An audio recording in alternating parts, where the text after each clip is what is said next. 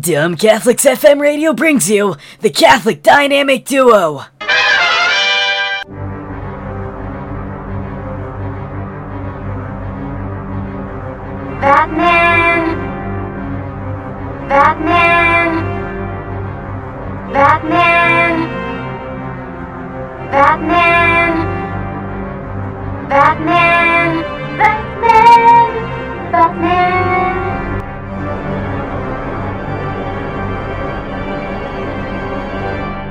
Catholic Dynamic Duo. Holy Benedict! Fructus ventris tui, Iesus.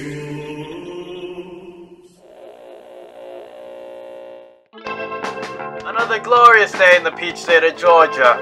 We find the Catholic dynamic duo, Batman and his good chum Cardinal, researching the recent appearances of Venom at church.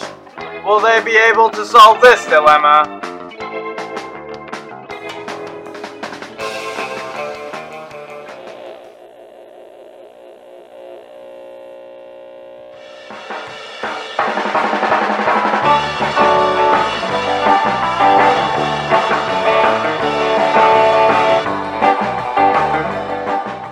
Hey, welcome to the Catholic Dynamic Duo podcast. I'm Batman, and I'm joined by my trusty old chum, Cardinal. Holy Catholic podcast, Vatman. Um, yeah, I'm Cardinal. Today, um, this is our first episode of the Catholic Dynamic Duo. It's been it's been a lot of anticipation between us and a lot of procrastination too, especially between Batman. What? Me? No, no, it's been me. It's a, it's a lot this of, all on me. it's a lot of it's a lot of work getting a podcast started you know it seems so easy like yeah just turn on the mics and start recording but then um then the mics won't work so yeah but I'm not tech technologically inclined. I'm an old man, so. Well, no but but i mean everything seems to be going pretty smooth. I mean we'll find out later on. We'll find out if um you guys enjoy the show. But on today's uh, on today's uh, podcast, um, Batman, do you want to talk about what the topic is, what we're speaking about, what what even is this episode about? We're going to be talking a little bit about Venom in the context of going to church. Um, in Pretty their crazy yeah, in their own fictional universes. So Be- because you don't, you don't expect it. Like it's not the Catholic, and this is the Catholic Church too, not any church. They're going to the literal Catholic Church, so um, it, it's very interesting because you don't expect superheroes to go to church. Like, why would a superhero believe in God if they have all these powers? Or in this case, a superhero and a villain. Um, but yes, indeed, anti-hero. Yeah, and uh, anti-hero. Yeah, yeah, I guess. Um, for for for our like hardcore like Venom fans, um, hopefully we do justice because honestly, I'm not the biggest Venom buff. I'm uh, uh you you Winston. Who's who you know more about superhero wise? Or Who do I know Ba- more about? Batman. Batman. I mean, I can't believe I just called you your our secret identity, Winston. it's been exposed. No, Uh, just in general, like what superhero do you know more about Batman? Or have you read comics about? Have you ever read comics? I Uh, should ask. Yeah, well, I, I read World War Hulk, and that's mainly the number one that I that I know the, I know the most about. I've read some Spider-Man comics. Um, Were these like in your youth? Yeah, yeah. So I don't You're remember a no, you're lot still pretty them. young. I'm sorry, you're still pretty young. But I mean, like, like, like young, young, like my age. Yes. Well, no, be, before that, probably when I was in elementary and middle school. Well, would would you like go to like a time. comic a comic shop or? No, um, my my dad and my older brother both were comic book collectors for Oh, a little while, and Sick. so they still had some left Who- over, who- who were- read some of that. who were their favorites? Um, I think both of them were big Spider-Man buffs. Like they they loved Spider-Man. Did they have any like grails, like like thousand dollar worth comic pan- issues? I think I think my dad at some point threw away number one, Spider-Man Oh, number one. Amazing, um, like the Yeah. one that's like Amazing Fantasy, where like he's kind of like holding. I, I don't know. He just said it was like a super early version, and Dang. uh, like well, I don't know if he threw it away, but it's like it got sold or, or lost in a move or something like that. You heard it here So- first. Like you, one of the lucky listeners might have been the person to obtain this Spider-Man number one. Um, yeah, But uh, yeah, I mean, we both we don't know much about Venom. I, I know the basics because I'm a Spider-Man buff myself. Although this podcast is based on the cat, the dynamic duo Batman and Robin, whose whose name we will not speak of because it's Batman and Cardinal here. But um, yeah, I don't know. I, I know I know a little bit my, about my Batman and, Robin lore, but when it comes to Venom, it's like the utmost basic. I know that Venom got symbi- a symbiote, an alien that climbed right on him and gave him strength. And honestly, as a kid, I can recall um, in the Spider-Man three in the movie theater just being frightened, like and having to close my eyes because whenever the, the the symbiote got onto Spider-Man, it was like scary to me as a five year old in two thousand seven. I think right. Wow. I think I was five, right? two thousand three, two thousand four. In 2007, Like I was four and a graduating half. high school, so yeah. Yeah, they, I, I, I'm I'm I'm I'm a Batman's young ward, uh, Sebastian. Yeah. Um, but Spider Man's my main thing I know the most about. Hopefully, throughout um these podcast episodes, we'll uh read through more comics, but most importantly, deepen ourselves in our faith through this this uh show because that's the point. The Catholic dynamic duo. Our goal is to show the Catholic beauty and how um Catholicism, Christ Himself, is in anything that's beautiful, anything that's just attractive to us um humans, and uh, no- Especially art, yeah, especially art. God is the ultimate creator, right? exactly. So our artistic expression, He can be found in that. Um, we try to sure. mimic it so much, especially in comics, with um trying to achieve perspective. Um, I'm a artist. Um, not not an artist, but I'm trying to be like a graphic designer. So I've been. You're an to- artist. I, I think you're an artist, Sebastian. Thank, thank you, Batman. but um, thank you, good All right. Cardinal. Thank you, good it's gonna take forever for us to actually use the names. Yeah, we, we gotta use the names. Um, and, and we gotta we gotta get the, the listeners to really uh fall into the the Vat cave. Like you should have seen us Yeah. earlier. We're going down the the Vat pole. It was crazy. Well, we're gonna we're gonna need the full costumes. yeah. I mean, here we are. We're already just exposing our faces. I Mhm. mean, we don't have a secret identity or anything. Yeah, just- I mean, we- we're we're kind of hoping you guys like keep it a secret.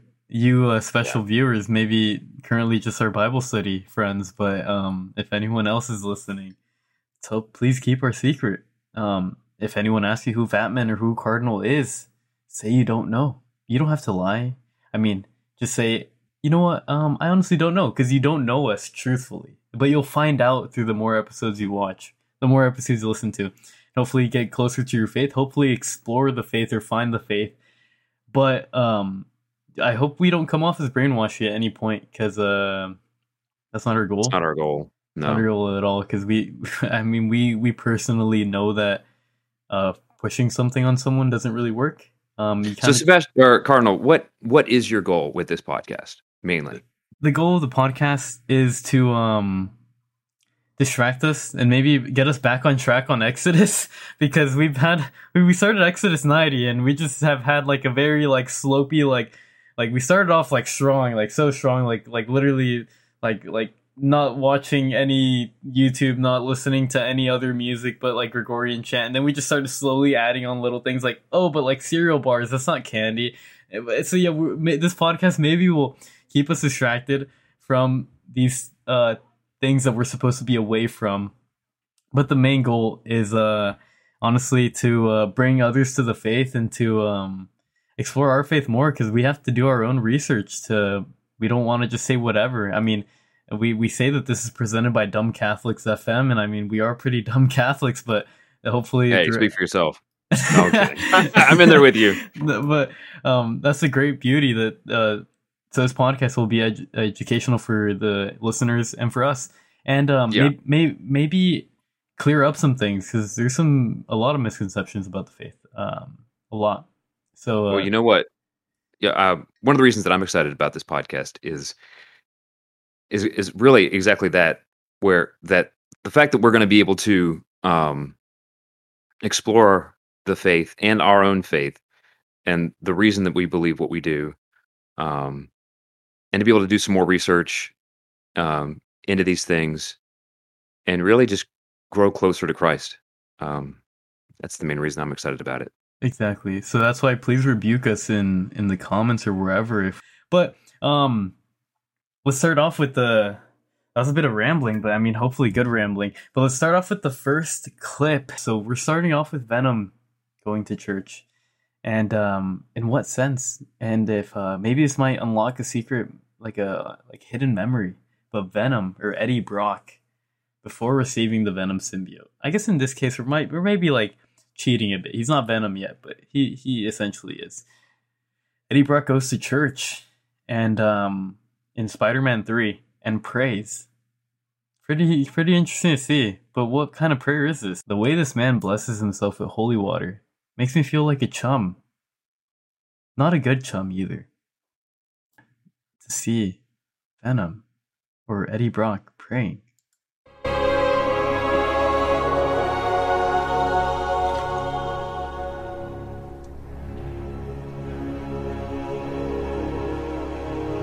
He went all in on that holy water. Brock. He like double dipped. I know. Look at that. I, I, I don't even double dip.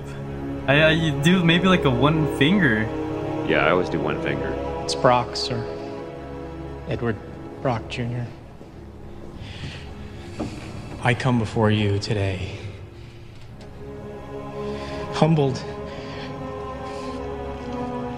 and humiliated, to ask you for one thing.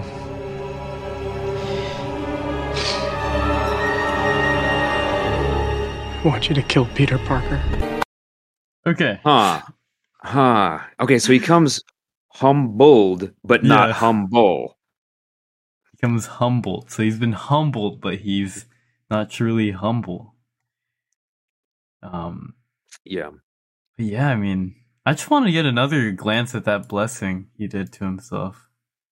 Did did he do the top, middle, left, right? Because they mess that up a lot of times in cinema. I think he did. Top, middle, left, right. Okay, yeah, he, he blessed himself correctly. I don't know about the, the two finger thing. I mean, yeah, go for it. I Yeah. mean, we should we should like You know, if he had if he had gone the other way, if he had gone right left, he would be orthodox. oh, Do you know that? I, I didn't even know that. I think I had- you had mentioned that before in Bible study, but I- Yeah. I had The, the orthodox end on their heart. Hmm. Which I kind of like. So I was I was kind of an orthodox guy for a little while. I was like, yeah, we do the sign of the cross correctly. And then I was like, okay, yeah, the papacy's true. So I guess I'll I guess I'll, and th- all these crumbs falling on the I'll ground. fall in line. All right, well, we won't go into that. We'll save that for Okay, uh, yeah. a Eucharist episode. Okay, so blessing was correct. He did the sign of the cross correct. Yep. What was not correct in this scene, though, Winston? Um, when you come before the Lord, you're supposed to give him everything, right? You're supposed to give him everything that's that's in your mind and in your heart. And in that way, Eddie Brock was. I mean, he was being totally truthful.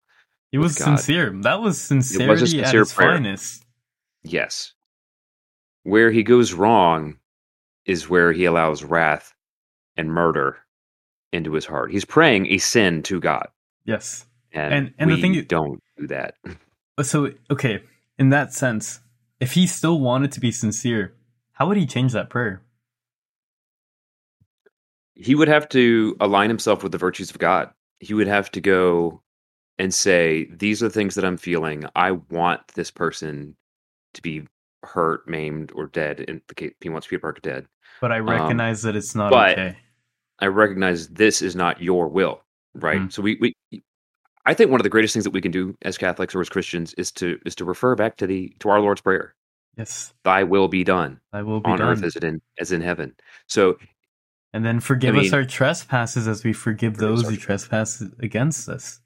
Right. So he's giving up the ability to forgive Peter Parker. Right? He's like, I don't want to forgive Peter Parker. Yes. My will, my will be done. yes. I want him dead. So this, yeah, it's But you, you, you mentioned something I Mm. hadn't. You mentioned something I hadn't even noticed in the beginning. He Mm. says, "I humbly." How do you say it again? He was like, "I come before you humbled and humiliated." That's sincere too. He's humbled, but is he acting with humility? no, no, because if he was acting with humility, sure, there's tears in his eyes, so he's he's honestly feeling this. I mean, he Mhm. means it. Mhm. You know, I mean, he's an actor, but the character is being portrayed as actually feeling, and this is a a fully honest prayer in this in the sense of this scene. Um, And and and I mean, we I don't think we should. Okay, I got to make this clear. Anyone listening or any person that isn't of the Catholic faith, um, we're not over here trying to say that we're uh, masters at prayer either, or that our prayers have not been th- in this horrible way either. I can recall times when I've prayed for things that were not okay, maybe things that I shouldn't have, that I didn't need, um, uh, in a in a very prideful manner. So um,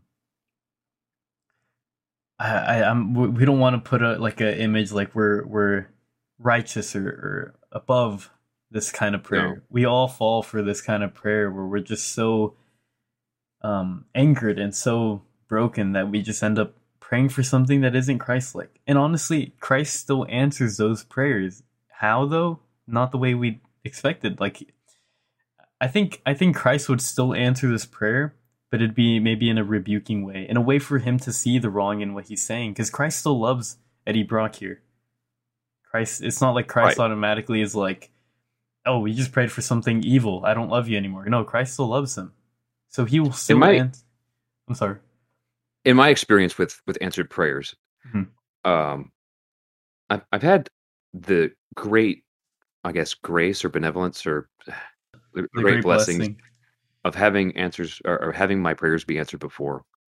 Um, and it takes a minute to recognize that this that your that your prayers are being answered because quite often the way that God answers your prayers or um, reveals Himself to you and His will, you know, and what ultimately is the best good for you um, in those prayers being answered, it's not what you are expecting. It's always, at least in my experience, um, Sometimes the opposite. it's it's sometimes the exact opposite, but um, in the best possible way. Yes, because uh, for example, I can recall times when um maybe I mean this wasn't me praying for a sinful thing, but I prayed for for my vocation to be um to be a, a father, to have children. And I was like completely closed off to idea of priesthood. And um, after that prayer, the complete opposite happened. I became open to priesthood and to to becoming a dad, if that was the case. So it's it's funny how the Lord works. So this prayer could still be answered by Eddie Brock because the Lord still loves Eddie Brock. We're talking in a fictional standpoint. Eddie Brock is not a real person in this case, but I mean, there might be a viewer named Eddie Brock, so I'm not saying you're fake. You're real, Eddie Brock. Listening, if you are listening, you got a pretty cool name. Um, but uh, Hi, Eddie. hi, Eddie.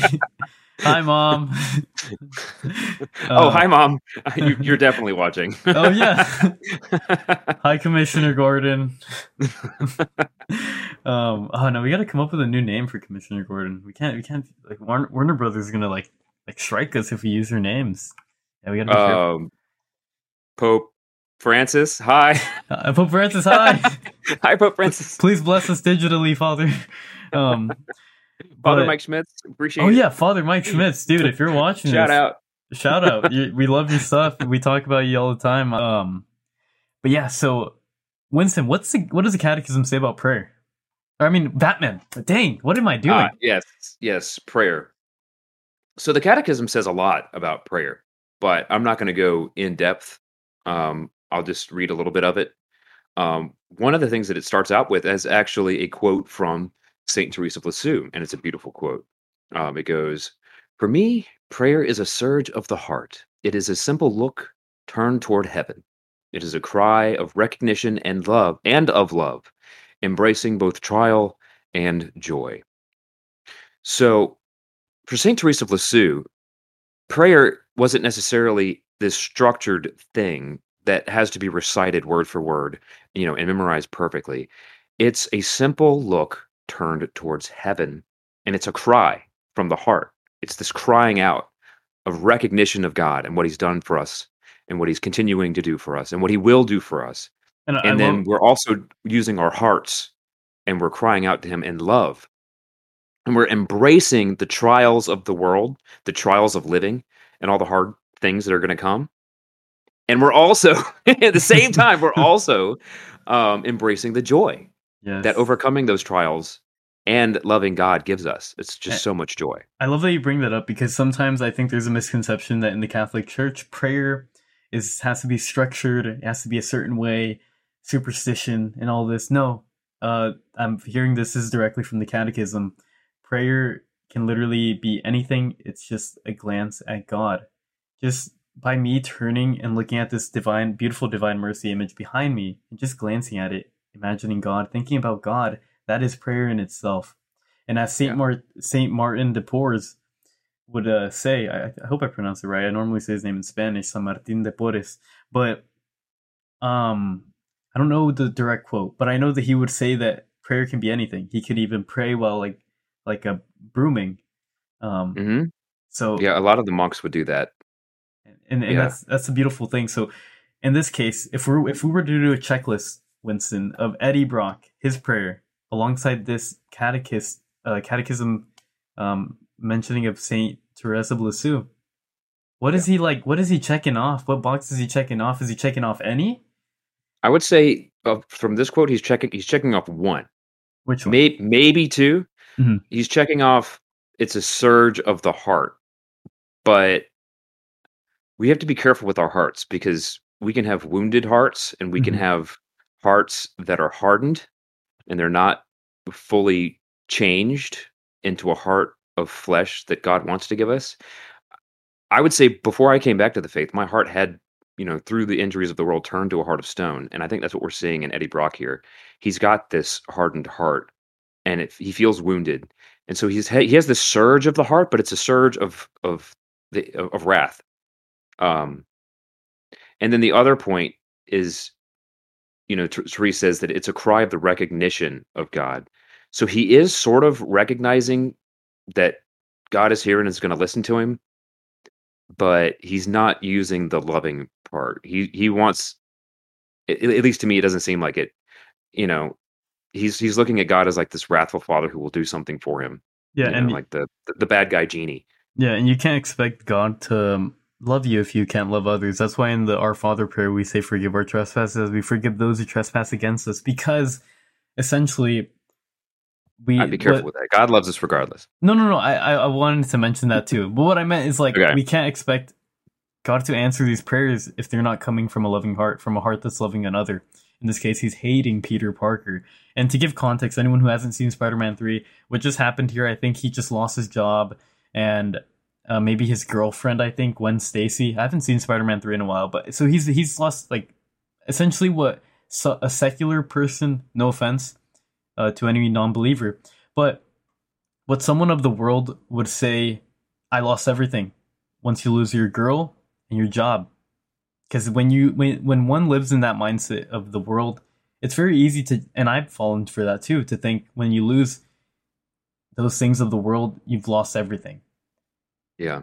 And um I guess in that case and, and that prayer too, if he was truly being uh, sincere upon God and humble upon God and, and loving, I don't think he would go into prayer think acting like he lost everything when he still has God. Obviously, we're all human, we're all broken. I've gone into prayer at times feeling like I've lost everything. So I'm not saying that I'm immune to that or that we're immune to that. We all fall for that. But essentially that that's not okay though because we should never feel like we've lost everything because we always have Christ, literal creator of the universe, right next to us at all times. It's incredible and I wish we could meditate on it better. Um is there anything else in the or I mean the check boxes? So you said you checked maybe two? Well, I have I have more stuff from the from the catechism if we want to go over some of those. Yeah, yeah, of Um, there's, course. there's another quote. Um, prayer is the raising of one's mind and heart to God, or the requesting of good things from God. So you want to request good things. You don't want to things. request evil. And Um, and sometimes we may which- be deceived to think that our things that we're asking are good.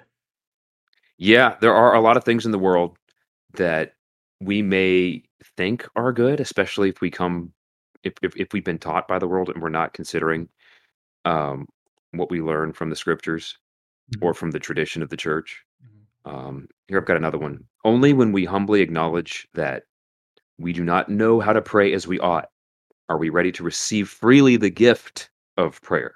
So in a sense, it's like going to prayer, acting, knowing that you don't know how to pray. Yeah. I love that because I can recall times when I went into prayer honestly out of fear because I felt like my prayer just sucked or that my prayer wasn't really good enough. Yeah, absolutely. I think that's a, I think that's really common, especially when you when you like get the sense of God and how much that He does love you. and You're like, oh wow, I want to reciprocate this. I want to be able to love God the way that He is commanding. Um, you know, like the the the first and greatest commandment is love the Lord your God with all of your heart, mind, Yes.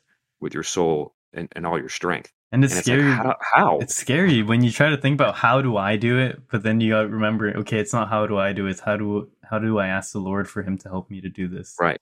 But what And were you also prayer is a gift. Oh, I was going to mention. Um, uh, there's there's some more here. Prayer is an encounter of God's thirst with ours. If our heart is far from God, the words of prayer are in vain. Mm. Yeah, I if, think that if our heart is far from the will of the Lord, then our pra- our prayer will be far from the Lord in vain. In vain. Yeah. Because we have to understand that God is the creator of the universe. He sets all things in motion. He makes rain fall on islands where no man lives. You know, he does things that we can't understand because God is not a human being, except for Jesus. Mhm, yeah. Jesus is the incarnation who became man. And so that's how we that's Jesus is how we understand God as a human being. Mhm. But God the Father and God the Holy Spirit are not human beings. So we have to make sure that our hearts are more aligned with God so that our pro- so that our prayers are not in vain. It's awesome. Yeah. Um, like That's not me, that's the catechism.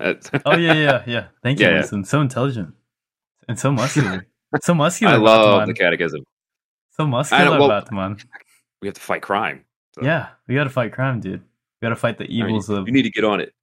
yeah. Get I'm on not- it. We need to get big like me. Not doing good, but uh, Cardinal though, so I, I kind of have to be lanky. You know, I, I gotta fit in the little vents whenever like the Batman can't fit through the vents.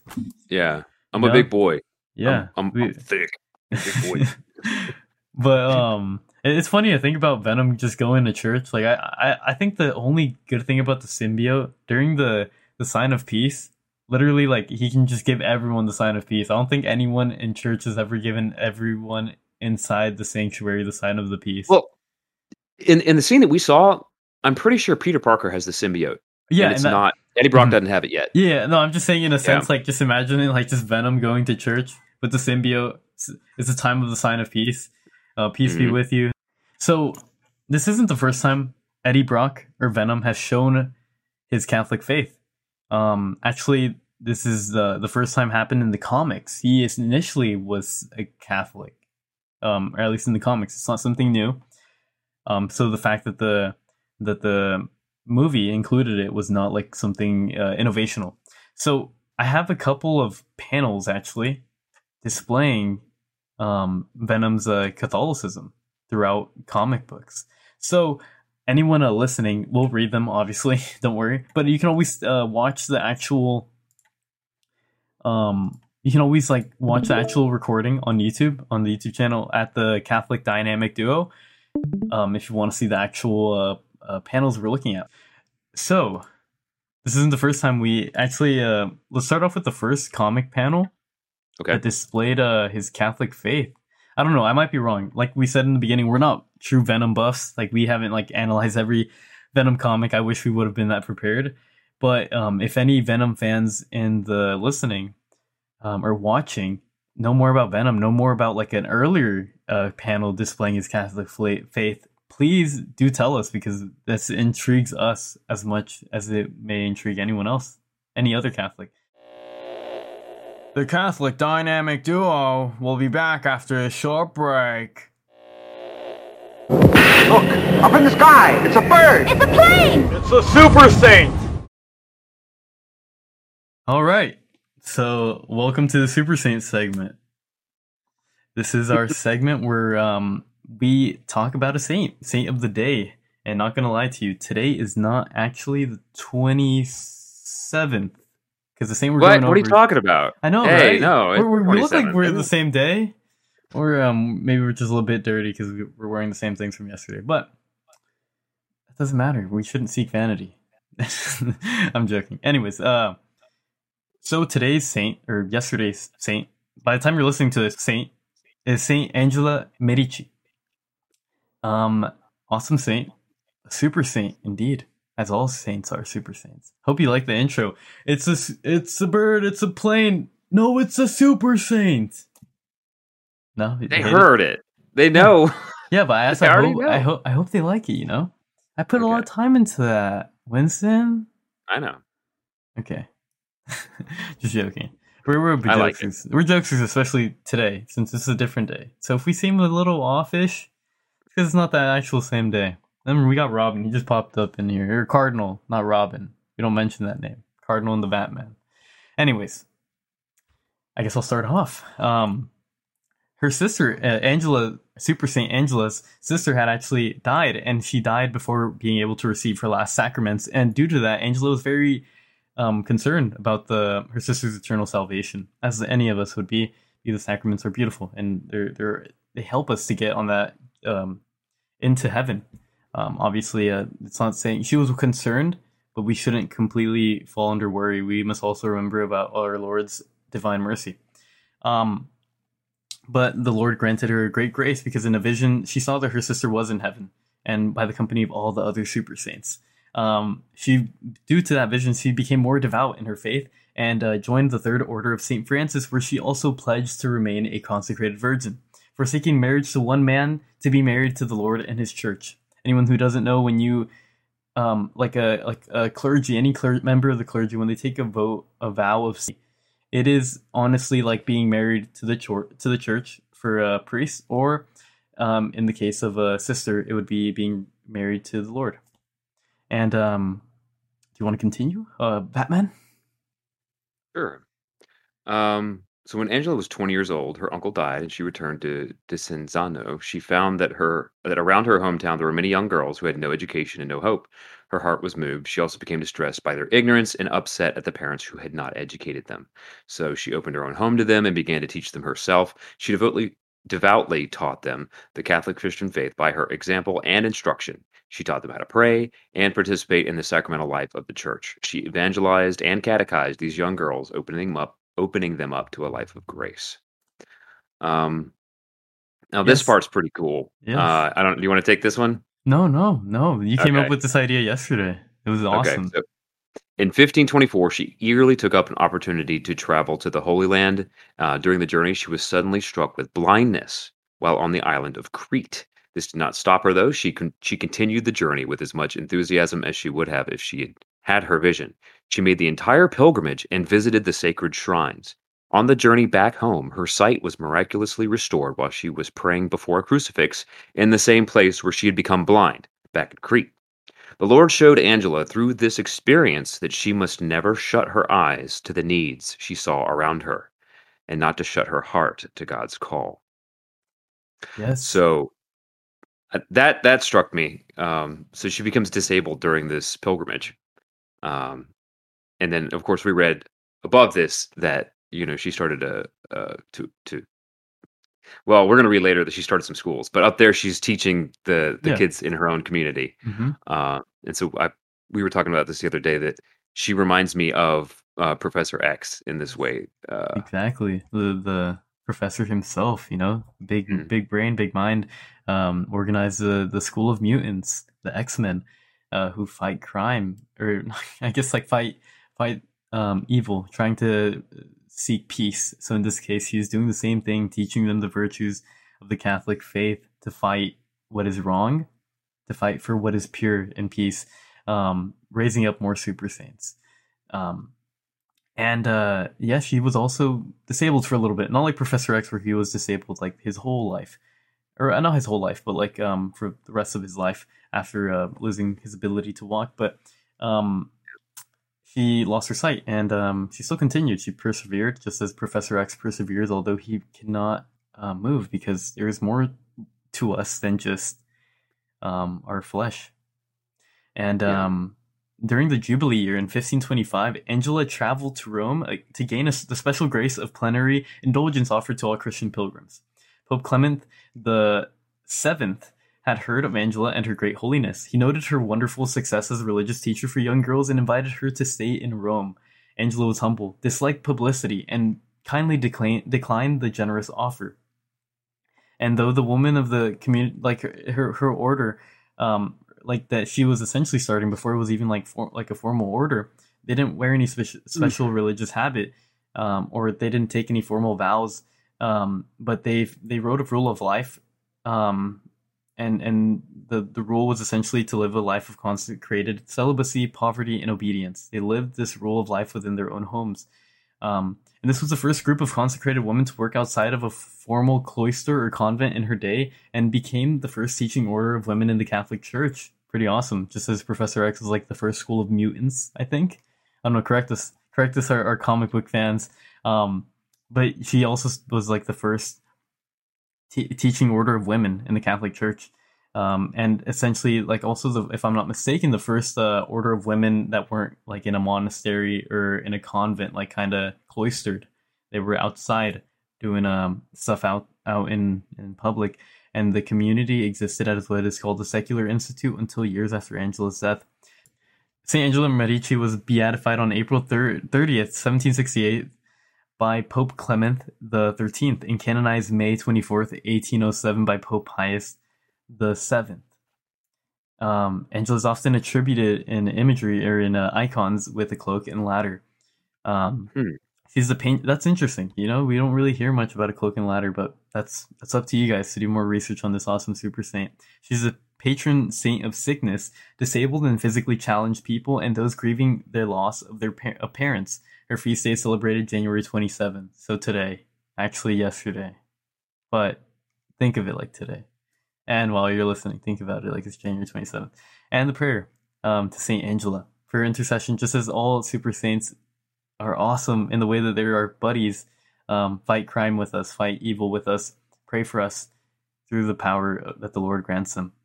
Um, so, would you like the to lead us in prayer? saints. Sure. Yes. In the name of the Father, and of the Son, and of the Holy Spirit. Saint Angela, you were not afraid of change. You did not let stereotypes keep you from serving. Help us to overcome our fear of change in order to follow God's call and allow others to follow theirs. Amen. In the name of the Father, and of the Son, and of the Holy Spirit. Okay. Yes. Um. So it was a great teaching, Saint Angela Merici, with um basically not being being blind to the people in need around us, which is very difficult and um it's scary sometimes because there's so many of our brothers and sisters in need. But it's uh, always not to be driven by that fear, but to be driven by the Lord. Ask Him who He wants you to help, who, how much He wants you to help. Always seeking Him for that clarity, because He is Lord of clarity, not a Lord of confusion. Um, don't seek it to do anything alone. Essentially, seek uh, just as we should not let any of our brothers and sisters alone. We should not feel like we're alone either, because we have the Lord by our side. An undeserving blessing. But now back onto the show. Tubular, you're still here? Well, that's great, because now we're back onto the show. Here's the first panel. This is actually from, I think, uh, when he first gets the symbiote. So this is essentially what we just saw in the movie, but um, in comics. So, um, do you want to read, Winston? Sure. As Batman. Uh, Batman. Yeah, I'm sorry. Do you want to read Batman? Good job. Okay, here we go. So it's this is Eddie Brock. It looks like he's speaking here. And I decided to end it all. But I was raised Catholic, and suicide is a mortal sin. So I wandered from church to shadowed church, praying for forgiveness. Then, at Our Lady of Saints, something odd happened. A shadow moved. It caressed me. I was joined. But this was a shadow filled with light. It clarified my anguish, focused my purpose. Its hatred for you matched my own. It knew who you were, and it had power. Oh, such power. We found the woman first. Later, we found your empty apartment. You were running from us. But the shadow knew you well, knew you'd have to learn who we were. So we went trolling, using ourselves as a lure, and apparently the bait. Now, he he meant like he means like the bait worked. But um, actually, I remember because I've read like the comics uh, leading up to this. He had Yeah. uh, kidnapped Mary Jane, I think, and the reason why Spider Man is seen with the symbiote costume is because essentially he got rid of the symbiote. If I'm not mistaken, correct me, any uh nerdier fans out there listening. But he got rid of the the symbiote because uh, obviously it was like messing up his mood, and like now Eddie has it. And he, but he still wanted the suit. He liked the idea of like a whole black suit with like white um lenses and everything. So he, he made like himself a suit that wasn't a symbiote.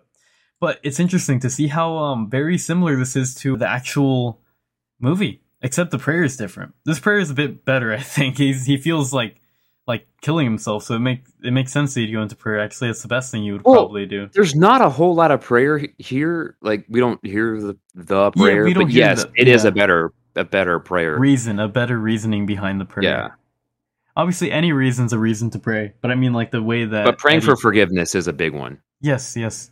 Um, but yeah, he praying for, for forgiveness, and he prays this at a church called Our Lady of Saints. Interesting thing, there's not an actual Catholic church called Our Lady of Saints. This is like a fictional Catholic church in the Marvel universe. So I think that's just awesome to think about how they there's like their own Catholic church, and that that sounds like a reasonable name, Our Lady of Saints. Like Mary's like the queen of all saints. So Well, Yeah. Sorry, something just struck my just struck me as I was watching this because I kind of know I, I have my own experiences with the enemy, and seeing this reminds me of kind of like fighting with the enemy. If you go up to like the top there, Mhm. um, because here he is, he's struggling, and he's c- contemplating suicide, and that that's common. Um, you know, it, it it- it's it's something that we all deal with um, in our lives is you know heavy depression and potentially just wanting to just wanting to escape, just wanting to end everything. Mhm. Right? It's it's something that a lot of us go through. Um, and here he's trying, he's trying so hard, but then his shadow moved and it caressed him, and that is something that the enemy will most certainly do. It it if the enemy can see that you're in a in a weakened state and they can kind of caress you towards a certain way of thinking or being, they will. Yeah. So, uh, like to me, this is kind of, you know, the the symbiote is kind of like a demonic force here in a way, and it kind of looks exactly like it too. yeah the way the way it's like kind of uh, symbolized shadowing. Mhm. Shadow moved me, caressed me, and um, the shadow gave him what he wanted, but what he wanted, or I mean, I guess he wanted forgiveness here. But I, I noticed something. It says, um, "This shadow was filled with light. It clarified my anguish, focused, focused my purpose. Its hatred for you matched my own." So in this case, I guess it's implying. I don't remember the comic too well. It's implying that he hated uh, Peter Parker here. So it gave him Yeah, what the his- symbiote hates Spider Man. Yeah. Yes. So it gave him what I guess in this case it kind of gave him what he wanted deep down inside. Although, even though it did that, that doesn't mean it was a good thing. And Well, and, and and I think this also relates to the demonic because in, in a lot of ways, as human beings, we can become frustrated with God. mhm, Uh, we can be frustrated with the scenarios and the situation that God puts us in, and we turn on Him. We turn our backs to Him, and then that's exactly what the demons did. So they have that exact like understanding. So it's like yeah, so they share it. Yeah, th- th- this in this case it would be like it it matched my hatred for you. So Mhm. I, I don't think we should say that maybe Eddie hated or if if Well- this was like paralleling. I don't think we should say we hate when we're angry with I think we should compare it to uh, our anger towards God. And that right. and that It's the demon the demon ignorance of some and the- yeah. yeah an ignorance that causes or that anger to, towards god the demon kind of feeds off that anger because the demon's angry and it hates god itself so it like kind of uh, builds up like we were speaking it um adds leaven to the bread and it just causes Here- it to rise Oh, you're you're you're referencing leaven. Yeah. I see Yeah. what you're doing there. Um, but look, look in, in that middle panel up there, he talks about the light. He says, "But this shadow filled with this, but this was a shadow filled with, Filled light, and it clarified my anguish, focused my purpose, and its hatred for you matched my own." And that's that's another thing is um, quite often the the demonic, uh, what they will sort of tempt you with is a kind of light or a kind of knowledge, something that you want, something that'll make you feel comfortable, E- um, something exactly that will what encourage you. exactly yeah. what it tempted eve with or an adam a light of knowledge Right. Yeah. a light of You knowledge will be like God. And in that sense, the, the the the great sin there with the fall was the communing with the serpent and not with God. It was, you know, Eve could have said, you know, you know, I'm going to speak with God about this. Mhm. But instead, she kept listening to the serpent because she found the fruit beautiful and she thought, well, maybe the serpent has a point. Yeah, and um, I, I love that because it, it's it's very nice, like how we just got all of that from just one comic panel because uh, we read this last night in preparation, and None we didn't we none of this came out. This is like the whole spirit working, but the amount amount of imagery, like like we said with the beginning of the show, we hope to show that literally Christ in Catholicism and is is in everything. At least the ideology behind the faith is in everything here like the ven- the venom symbiote is essentially like demon like satan tempting us giving us what we want although it may not be good for us I'd like to remind people, uh, especially Catholics, Mhm. the word Catholic means universal. And, you know, we're not just in this little narrow minded set of circumstances. Mhm. It's universal. All things are encompassed by God. It's funny as as a kid of batman i used to i used to think that like his like the catholic church was a hispanic denomination because here where we're from in the nice sunny peach state of georgia as the intro implied um kind of cold right now actually though it's we're winter but um It's I- not I- cold. I thought the Catholic Church was like a Hispanic denomination because here in the South or in America in general, it's mainly our Protestant brothers um, that dominate when it comes to uh, the faith in our country. Yeah. So uh, as a kid, I thought like, oh, okay, I guess the Catholic Church is like a Hispanic denomination of Christianity. But um, no, actually, if you look up the and many sources, many evidence suggests that the Catholic Church is two thousand years old, or a bit more than that. And how when was Christ walking on Earth? Uh, We got to think, what was it? Uh, Christ crucified between 30 33 AD. Mhm. So since then, after establishing the church himself, Mhm. so while he was alive, um, before like- he was crucified, and then he like- establishes Peter. Yeah, yeah, yeah. Yeah, Up- Peter, upon this Peter, rock, I will, I will build my church. Mhm. And um, so we in the Catholic faith, we see that as as like the beginning of the church is like with Peter. Yes, Is, the you know, first him being pope, first. Yeah, because he has the keys of the kingdom. and it's incredible. I'm reading Acts right now, and I see how much they like kind of mention Peter, like kind of setting up like the rules for everyone. He's like, "All right, guys, guys, we got it." like in like Peter. It's always like Peter then stated, or like Peter then Peter this, and it's like clear that Peter is the leader here. Yeah, and not only that, um, so if Christ is crucified in twenty in, in thirty three AD, that means that we're waiting. We're almost there. Like by 2033, 2030, right? I mean, that's like that's two thousand years. Yeah. And Yeah. and there's evidence to suggest the Catholic Church is that old. So um, I know this is like a little quick Catholic fact, but I know I didn't know as a kid. So if this maybe enlightens someone else, the Catholic Church isn't really a denomination. It's the first Christian church there was and is. The it's still the first Christian church. Um, but yeah, let's uh move on to the next panel. Let's see uh what this next panel shows us. So here we have another interesting panel with um Eddie Brock in in uh, priestly uh, vestments. That's what you'd call him, right? Yeah. Do you want to read this one, Winston? How about you read this one? Okay. Unknown hours pass. Ugh. Welcome back to the land of the living, Spider Man. What a pity your stay will be such a short one. I'm doing my whole little, like, Eddie Brock voice. What? Lord! Uh, um, don't want to say the Lord's name in vain, but um, I was just reading the comic. A, apropos sentiments considering the circumstances, just as altered, just as my altered garb is appropriate. After all, we are in a manner of speaking about to exorcise. A demon! Hee ha ha ha! Interesting here. Symbiote is referred to as a demon. So in this in this panel, I don't think I, I don't know where this is specifically from. We should probably research this better next time. But any uh, big buffs, like correct us, please. Um, I think in this case, uh, uh, Eddie is trying to get the symbiote back, and uh, Spider-Man has a symbiote right now.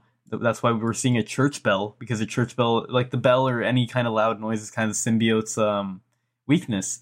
So Mhm. um, he's trying to get the this the symbiote off of Spider-Man, and um, he's they're calling it exorcism, treating the symbiote as a demon, as we analyzed earlier. Interesting. And you know, bells, the the, the there's a lot going on with the symbols of bells, but um I think specifically just thinking about it, what do what do bells in your mind like what do you think about? What is the ringing of a bell significant for for you? When I hear the bell, I, I, I mean, one the main thing that comes to mind is the consecration. Okay. So when uh when the for anyone any viewer or listener that doesn't know the consecration is where in our faith we believe that the the priest um through the power of Christ the the unleavened bread turns into the body of Christ. So that's the consecration. They they ring a bell three times. Um I think there's only like 11 actual bells inside with one empty one. Yeah. I think during the Novus Ordo, there's Mhm. the bell is rung three times, and it's once for the initial consecration of the bre- of the bread and wine, and then it's also for the reading.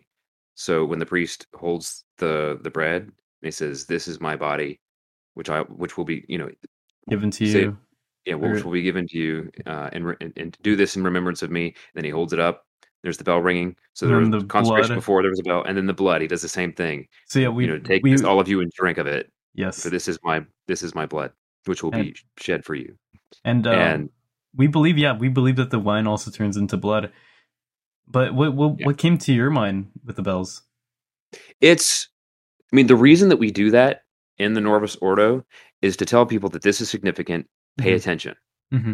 Kind of just to, kind of wake up the people that maybe fell asleep throughout the whole rest of the mass. You're like, all right, guys, the the consecration is going on, dude. Wake up.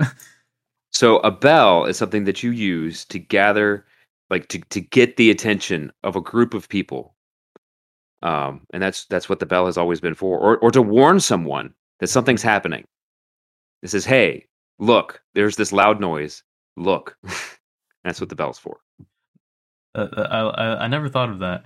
And um, actually, I think about it, is this like is there like a vestment that because I know when the priest like is about to hear confession, he wears the purple, uh, what would that be called, sash? Mhm. Well, well here I, he's I don't know the he- exact term. he's wearing a white, I guess like a, it, it looks like a scarf, but it's not that. I know it's a more proper word. I wonder, is there like an exorcism thing they wear? Just like in confession, they wear the purple one. Do they wear a white one? Is that why he's wearing a white? I want. I'm just curious. Like, is this accurate? I want to know how accurate. That's something that we would have to research, Uh, oh, but yeah. I think you're onto something. let me let me just quickly look up. Um, what does a priest wear to exorcise? Okay, it says Oh, the purple stole. Yeah. Yeah, why does the priest wear a purple? So it's called a stole. Please forgive my ignorance earlier. As you can see, I'm not the. I'm. I am kind of a dumb Catholic. Um. So they wear it in a confession and an exorcism. The purple stole. So the stole is a scarf that was used as a symbol of authority for. Hey, I wasn't too officials. wrong. Scarf. Yeah, and authority is a big deal, especially when it comes to exorcising demons. Mhm. And if you step outside of your authority, that's a good way to be uh, in, uh, afflicted by demons. So Mhm. don't step out of your authority.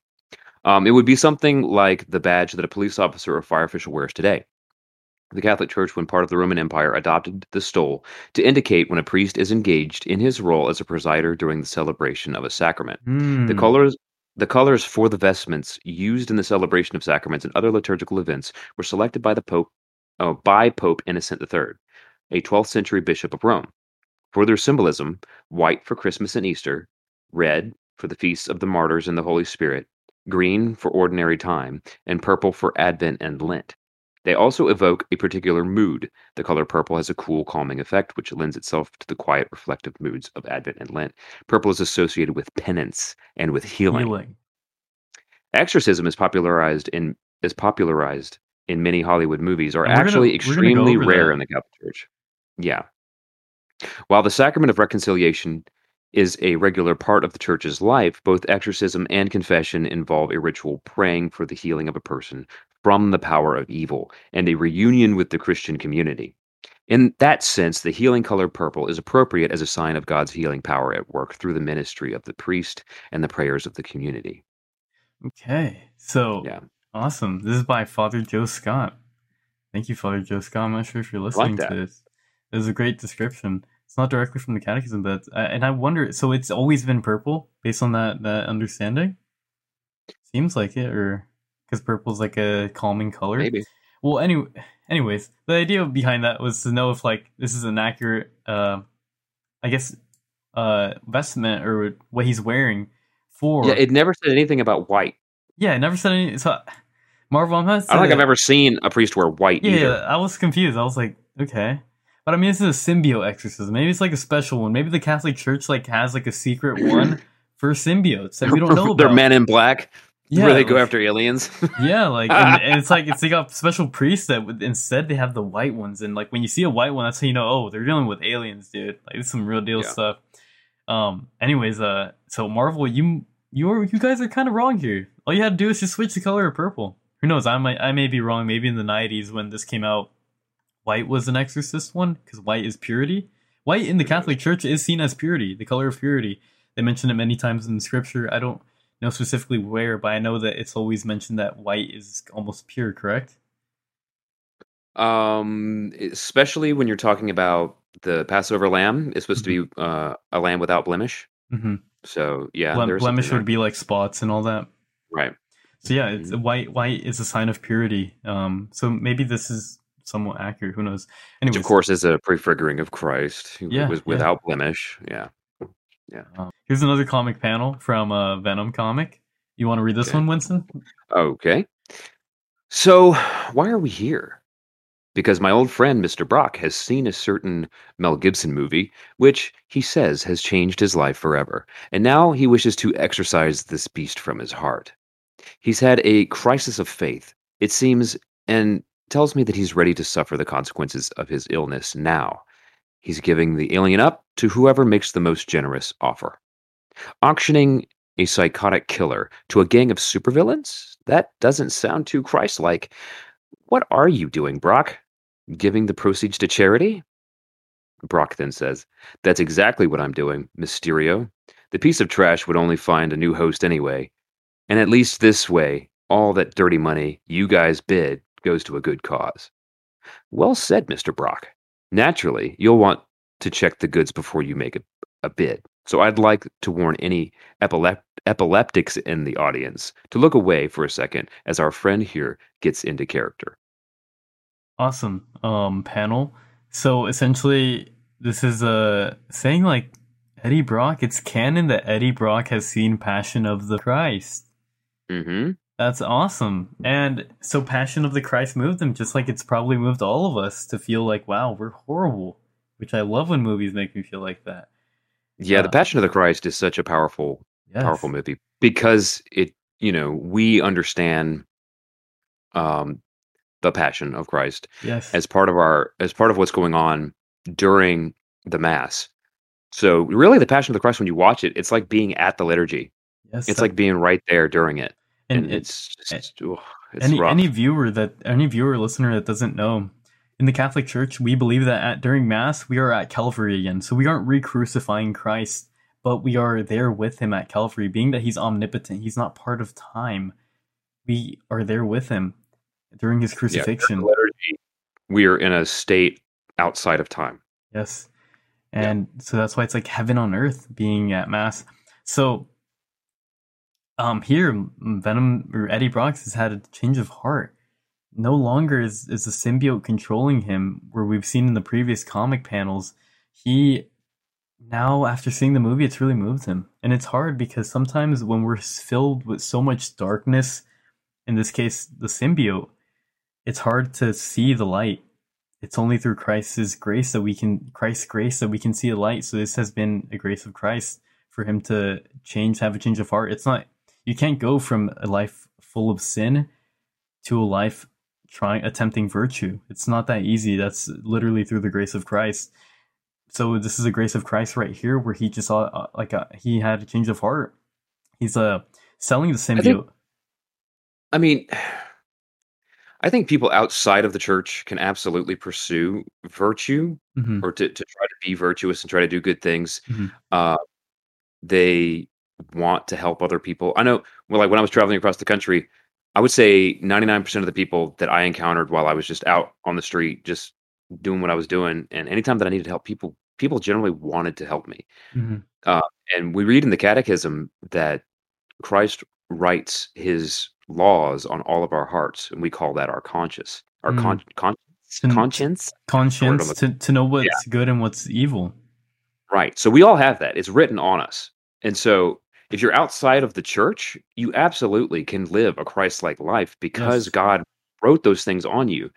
Um, it's just the, the reason that we evangelize is because we believe that we have the fullness of that faith and that you can live it even more fully through him and through the sacraments that we receive in the church. Yes, um, if you can give Christ all, why not give him all after he's given you all? Um, so here we see Eddie Brock trying to give his all to Christ. Now, when I when me and Winston went over this uh, panel last night, me and Vatman, me and my good old chum Vatman went over this uh, panel last night. I thought it was I thought it was maybe the opposite of virtue. He's telling a, a killing alien, and it'll still end up doing the same damage as a killing alien. But I guess, like you mentioned, it would have still found another host. So by him selling it and donating the money, it's like the best choice instead of him just letting the host go loose completely. So, in some cases, I guess it's a bit virtuous. I don't know. I need a father's perspective on this. Father Mike, if you can give us a perspective, is this like a good decision?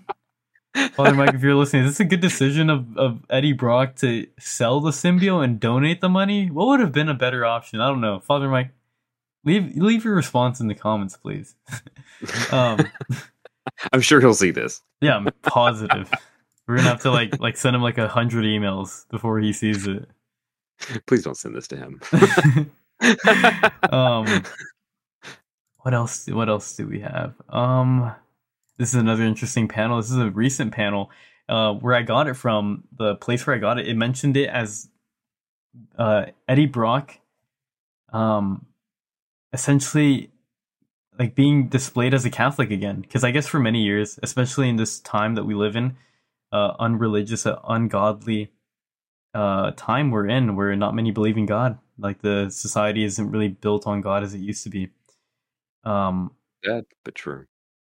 yeah, it's sad, and but it is true that our society isn't really built by God anymore, and it's understandable. Us as humans, we don't like being controlled, but in reality, Christ offers that freedom because um, when when we're not with Christ, we end up being controlled by things of the world, being materialism, being sex, being um, drugs, being uh, food. So many things can control us, and we end up being slaves. While we think that by following Christ, we'll become slaves, when that's the opposite. Yeah. One of the things that comes to mind when you were talking about that is just really the story of the Old Testament. Like we see in the Old Testament, God can like constantly sending prophets, sending Himself, Mhm. um, and constantly rescuing His people over and over and over and over and over and over again. And then they always, always, always turn away from Him. They return to sin. They return to false gods. They Mhm. return to sacrificing their children. They do all of these horrible things. And then God's like, hey, stop doing that. And they say, no. So, okay, bad things are going to happen to you now. And then bad things happen. They're like, okay, we're sorry. And he's like, okay, you're going to turn to me now? They're like, yes, we will. And they're like, okay, I forgive you. Here's some more graces. And then they start to fall away again. Things get too easy. And then they're like, oh, okay, hey, uh, here's another prophet. You guys are falling away again. Um, maybe you shouldn't be doing these things you're sacrificing your children again you're doing all these things it's like over and over it's like the story of of god and the human race we turn away from him we fall we plead for help he forgives us and says here's what you need to do and so we do it for a little while and things get good and then things get too good and then we fall again it's just like this constant cycle that we go through throughout all of all of human history Exactly. Yeah. This just reminds me of like a meme with um, uh, Mr. Incredible. He's like, uh, like, uh, don't you just hate it whenever you like save the world and then it just ends up finding itself in trouble again? Like you feel like a maid. I just cleaned here. I, I just love that uh, meme where it, like signifies crisis like that, like that. Like I've come, like I've saved you guys so many times. Like can't you just stay saved?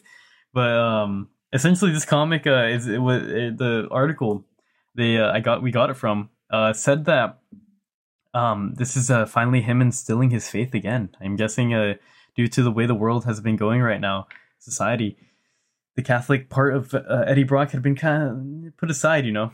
But um, here we see it and uh, come back, and this is a case where he's like I think about to die. I don't know the full context. I, I can't lie. I haven't read this um this uh, I can't I can't I haven't read this comic.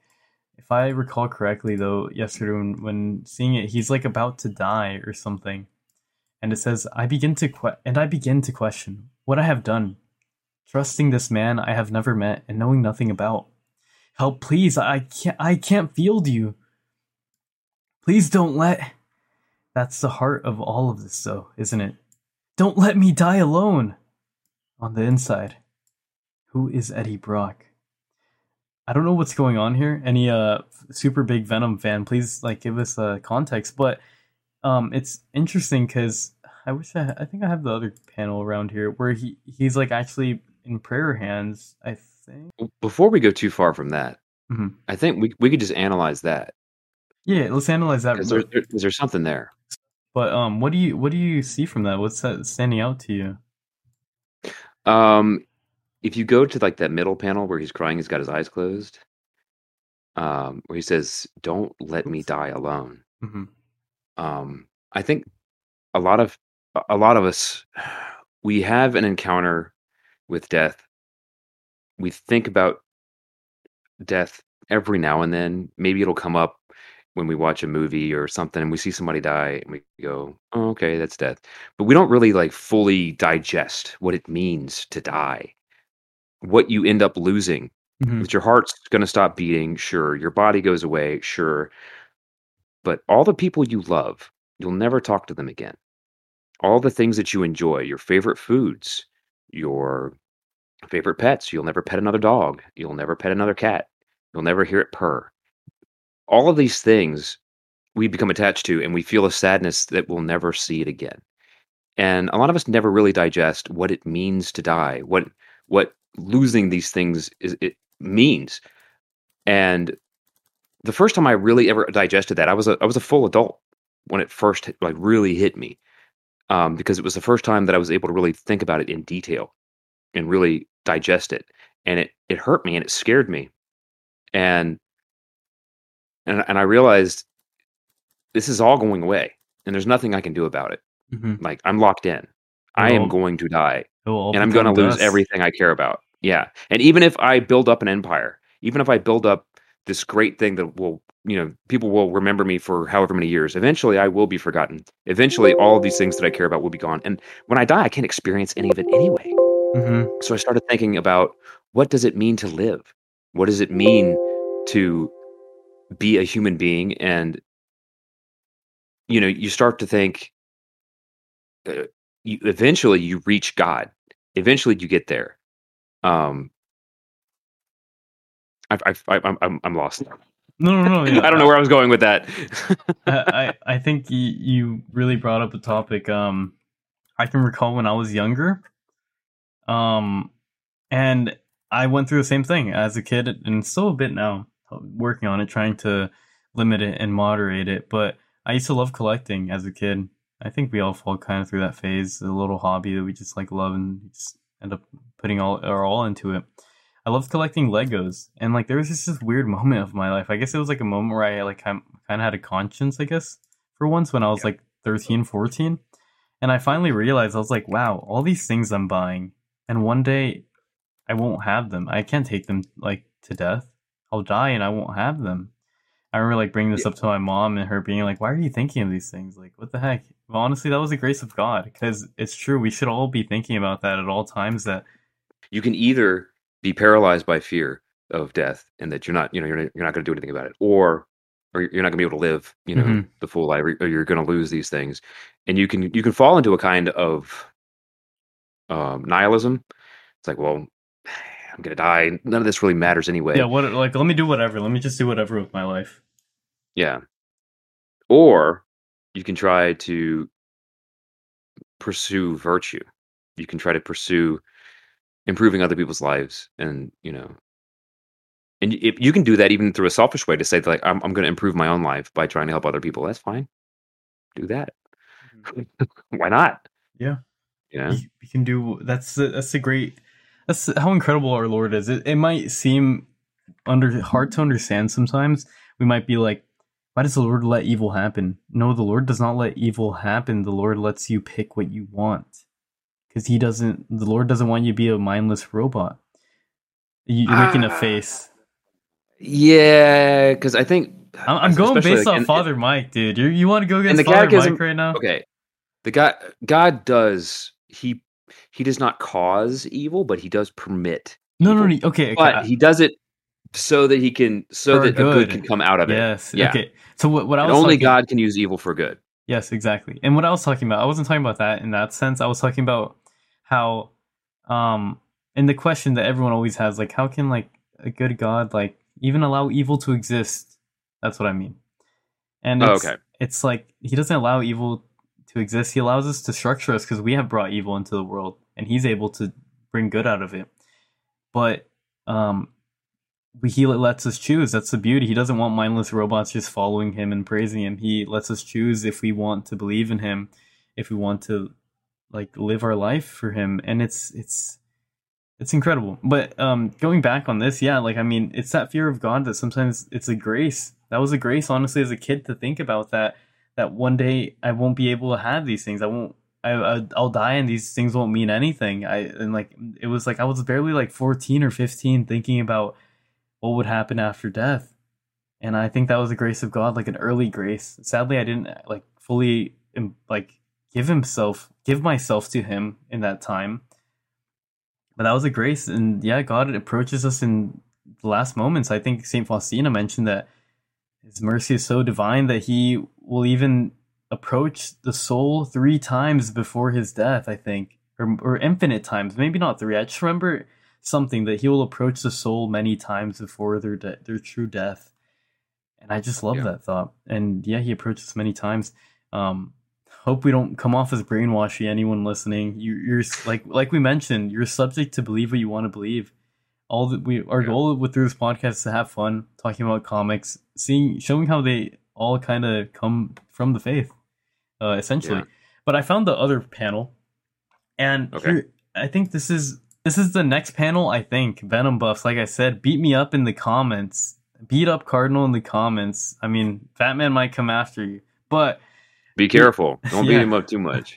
but yeah, I mean, if I say something wrong, if this was the one before, let us know. But so I think this is continuing what we just um so in the last panel we were seeing how he's uh thinking about God after like not I guess like abandoning God his whole life after God has not abandoned him. I don't know if he's questioning God in the beginning or if he's questioning the a person who has just like deceived him and caused him to be falling to his death, which it seems. Venom fans, please uh, enlighten us if we are incorrect. But in this next panel, we see I dig into him. Listen, I know we haven't talked in a while. I think we can all say we've we've done that in prayer after a while. I, I know we haven't talked in a while, like after coming back to the faith. Um, Yep. I, I find more questions, and I'm not asking you for help. I know I don't deserve, especially not from you. Mother died in childbirth, Catholic as hell, only child. But please, I'm begging you, make sure my son is okay. You and me, we've always had our differences, but Dylan, Father was rich but lost it all after Eddie was involved in some sort of accident when he was a kid. He doesn't deserve to inherit my my kid smart goes to college, gets a gig at the Daily Globe, what writes about murder. So I think here we and I, I can assume that Eddie has a kid. And um it's it's incredible hearing about Eddie's background here. It says his mom died in childbirth that and he's saying that it's like a very Catholic thing. I don't think we should say that like Mm. like Catholic moms should expect to die in childbirth. I don't, that's not what it's saying. But what it means is like a mother is willing to give up her life as a Catholic for the birth of a new life. I think that's what. It's Oh, see, when I read it, I I thought it was in like insinuating that she was Catholic as hell, but I think it's I like don't him know. like joking around, like wow, so Catholic, like of that to happen. Um, and his it says his father was rich but lost it all after Eddie was involved in some sort of accident when he was a kid. So it looks like Eddie has feels like a burden here. Eddie feels like a burden because he was the reason his mother died. He was the only Yeah. child. He was the reason his father lost all his money because of some accident he got into. So he's like praying to God in these last moments, it seems, that God may not cause this pain to be inherited by his son. Um, and I don't know if uh, what it says on the bottom, kid smart goes to college, gets a gig at the Daily Globe, writes about murder. I don't know if that's um like saying what ends up happening with his son, or if that's saying like what happened with Eddie. Because I know Eddie wrote, but that was for the, the Daily Planet. No, no, that's that's Superman. that's Superman. Daily yeah, Bugle. I- yeah. Daily Bugle. That's what I meant. I don't know. I don't have a whole lot to say about this one.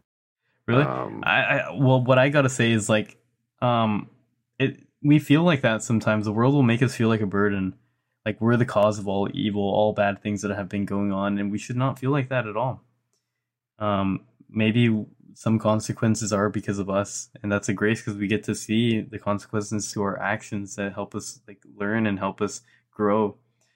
Um, but here, I mean, this is a valid prayer. Yeah. And in It's regards to prayer, it's like, hey, it's been a while. I don't really know what to say, or at least that's usually what I say. Yeah, It's like, I, yeah. hey, um, you don't have to say anything to God when you pray. Mhm. If you just turn towards Him, you can be silent before just as, God. Just as we went over in the catechism, and I think if we were to check off the boxes um, on the catechism about this prayer, this seems completely valid. Like I think this checks all boxes. He's uh looking towards God. He's praying for something that is good, um, for his son not to inherit any evil that he feels like he has inherited, and um, he's he's humbling himself. He says, "I don't. Des- I know I don't deserve, especially not from you."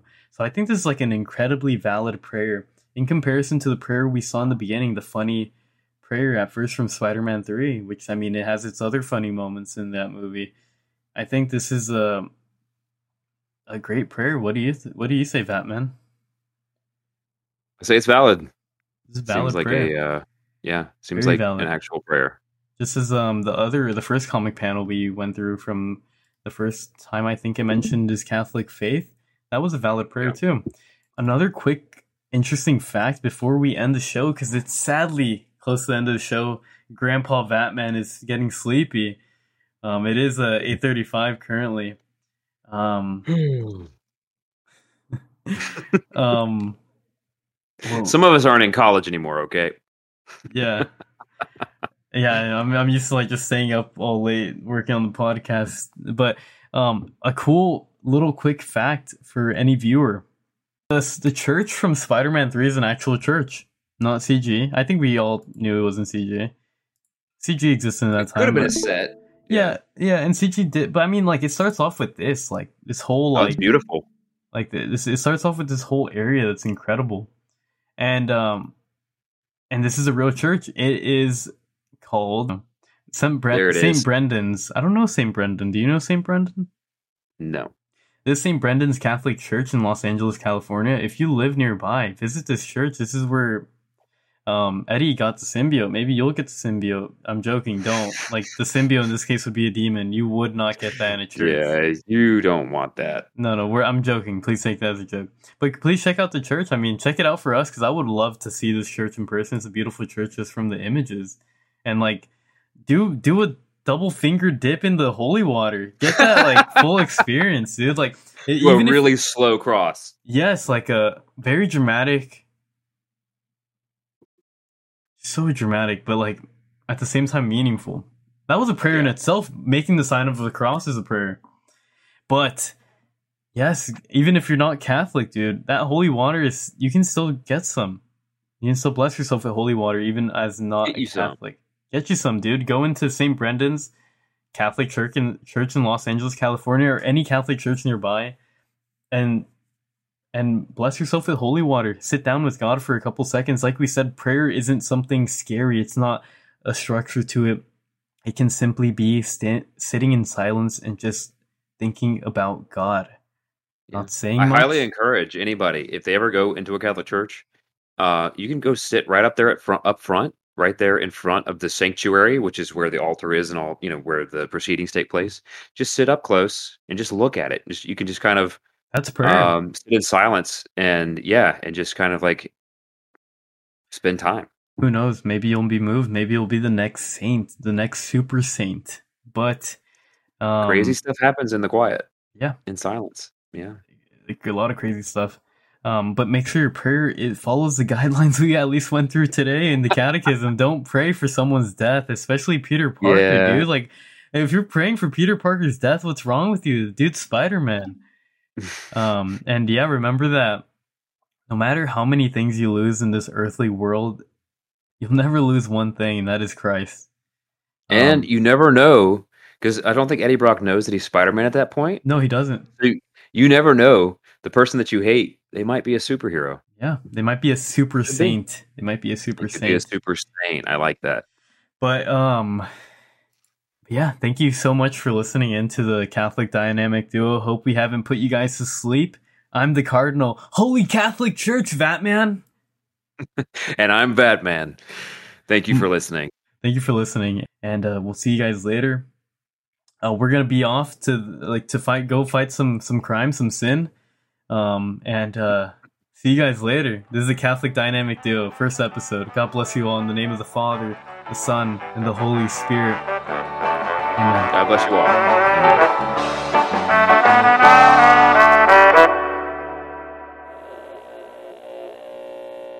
The Catholic Dynamic Duo is presented by Dumb Catholics FM. Are you a dumb Catholic?